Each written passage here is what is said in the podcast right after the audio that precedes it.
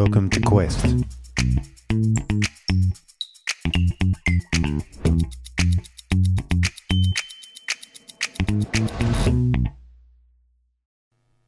G'day, everybody. Welcome back to Quest. Good to have you with us. Uh, intensive learning for a life of faith.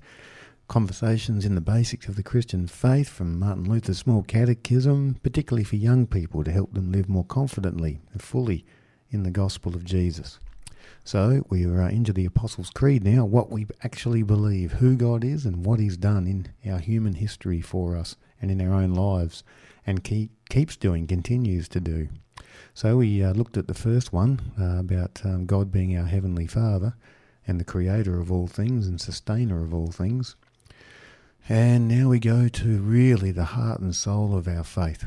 It really is of all Christian people. This is what Christianity brings to the world. This is the foundational core stuff that we believe who God is and what He's done, and particularly what He has given, who He has given in Jesus uh, of Nazareth, the Son of God, the Christ, the Saviour, that's what that word means, or the Anointed One, promised long before he arrived in human flesh, and yet somehow God at the same time. Unbelievable. Never understand it just with your mind. Always a matter of faith.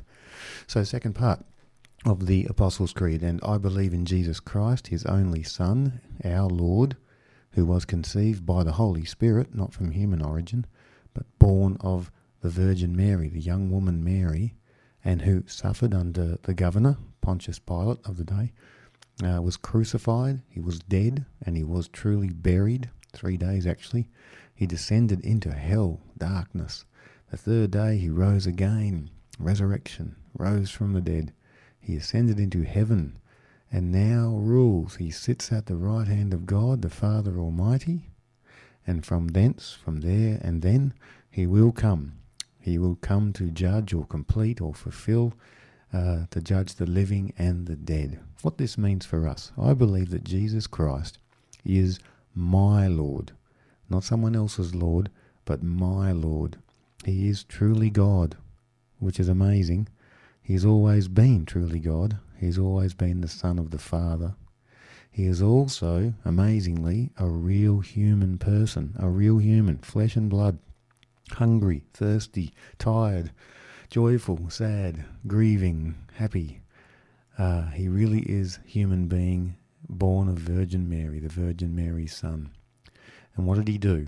Jesus rescued me when I was lost and sentenced to death.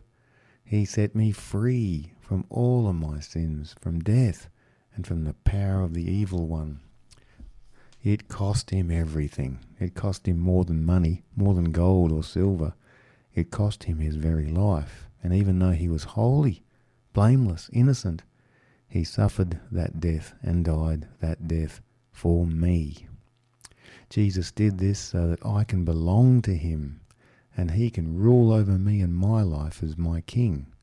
And I can live under him and serve him, innocent, blessed, happy forever just as he was raised to life and lives and rules forever.